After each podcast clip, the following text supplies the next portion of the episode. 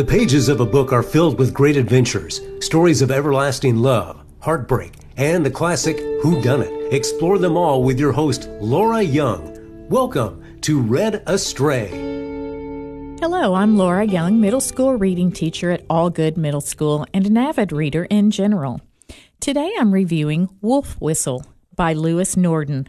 The title is a reference to Emmett Till, who in 1955 allegedly whistled at a 21 year old white store owner, Carolyn Bryant, thus breaking one of the South's most notorious taboos. He was later dragged out of his bed at night and driven off into the darkness, found several days later grossly disfigured from torture in the Tallahatchie River. Someone had tied a 70 pound cotton gin fan to his neck hoping he would never be seen again. Wolf Whistle was awarded the Southern Book Award and the Notable Book Award from the American Library Association.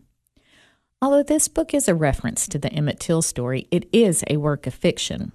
In 1955, when Emmett Till's beaten body was pulled out of the river, his murder was widely criticized throughout Mississippi.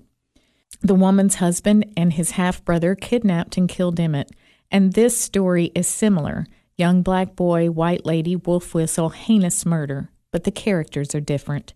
This is a fictionalized account of the Emmett Till murder, which happened not far from the author's boyhood home and which had a profound and lasting effect on him. The author, Lewis Nordan, was born and raised in Mississippi. He taught in public schools before teaching at the college level. He wrote seven books and one memoir before passing away in 2012. His first short story collection, Welcome to the Arrow Catcher Fair, established him as a writer in the Southern tradition of William Faulkner and Flannery O'Connor.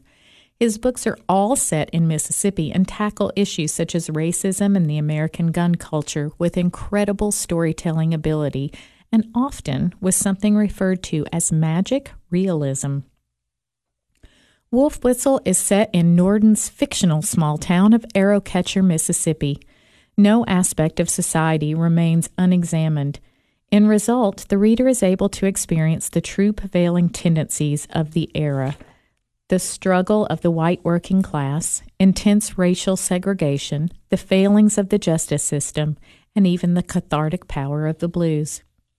The story features many characters. Bobo is the fictionalized version of Emmett Till, and Bobo was actually Emmett's nickname. He is young and from the North, and he tries to impress the locals with his Northern credentials. For example, he owns an actual wallet. He is staying with his uncle and auntie during his visit. Sally Ann is the character to whom Bobo's wolf whistle was directed.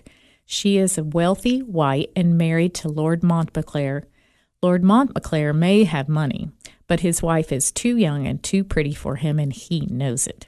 Bobo encounters Sally Ann when she stops early one morning at Red's good looking bar and grocery.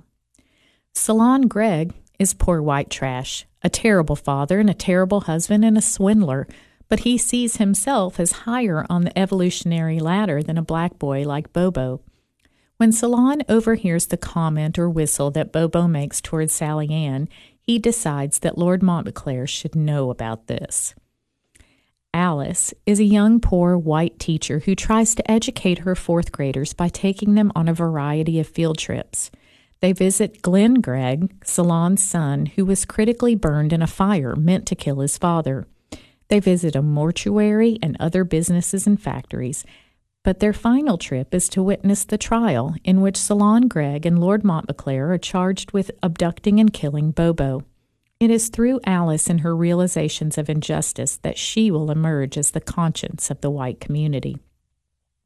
There are many other memorable characters, including Roy Dale, the coach, and Runt, the town drunk and grave, gravedigger, and his talking parrot, who causes quite a stir during the trial.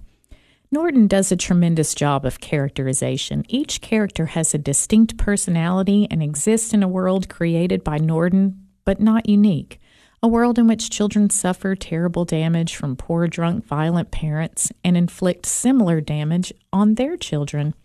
But it's also a world full of love, humor, and beauty that aren't quite sufficient to heal anyone's wounds. You're listening to Read Astray. I'm Laura, your book review host from the Henson Oakley Podcast Center. Henson Oakley on West Jackson Street in Cookeville offers Zoom teeth whitening for a wider, brighter smile.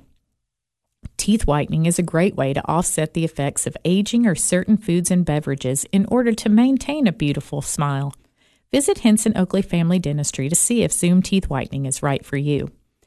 Again, today's review is on Wolf Whistle, a fictionalized version of the story of em- Emmett Till by Lewis Nordan. This is not a murder mystery and it's not a forensic analysis. Readers know who committed the crime. It is a story of who did it and what they were thinking. And it's also the story of how the different citizens of the community were affected by the terrible tragedy. It is around Bobo's murder that the complex racial and cultural relations pivot. This is a murder that reverberates through each and every character, and each chapter provides a different character's perspective and the reaction to the tragedy. Black men singing the blues set a sad musical tone for the first half of the book, and there are many references to blues songs and blues singers, such as the infamous Robert Johnson, who, legend has it, sold his soul to the devil in exchange for his mastery of the guitar. Nordan's writing not only describes and invokes blues, it works in the same way the music does. It takes the sting out of the tragedy. A surprising and unique aspect of the novel is the element of magical realism. For example, there are a group of buzzards who keep watch on the people of the town, and they have existed long enough to have feasted on the corpses of Civil War soldiers. Alice uh, supposedly sees a vision of Bobo's murder in a raindrop. Bobo witnesses the events of his death through his eye that was dislodged by a bullet. Somehow, this mythical element fits the story. It takes nothing away from the horror of the crime, but prevents it from being gruesome or overly troubling. Adjectives such as horrible, haunting, and hilarious are not usually together or used together to describe a book, but Wolf Whistle is certainly all of those and more. The writing is incredible, the images are gorgeous and magical, and even the if, when the action is disturbing, the rhythm of the writing is somehow soothing. Here are a few examples of Nordan's gift. The rain was still falling, and the scritch owl was still asleep, and the dragonflies were hidden like jewels somewhere in the deep brown, wet grasses. Nobody knew where. And even Solon Gregg was finding it hard to speak to a woman who had just paid hard cash for tampons, and on her face wore the look of a woman who meant to use them as advertised. Hmm. Another aspect I particularly enjoyed was the dialogue. Norton used the dialect of the time and place. Characters said things such as me no know rather than I don't know, and pronounced Lord Jesus as Lord Jesus. It added truth to the story. Nordan tells everyone's story, no matter who they are in the book, and he's able to see his characters as all equally human, which brings me to the most wonderful thing about this book the constant reminders that we are all human, all the same, all one. Thank you so much for tuning in today. I'm always open for your recommendations, and you can access me through social media on Facebook, Instagram, and Twitter. Tune in again next time for another book review. Until then, happy reading. You've been listening to Read Astray. Download your favorites and keep up with new episodes in the Henson Oakley Podcast Center.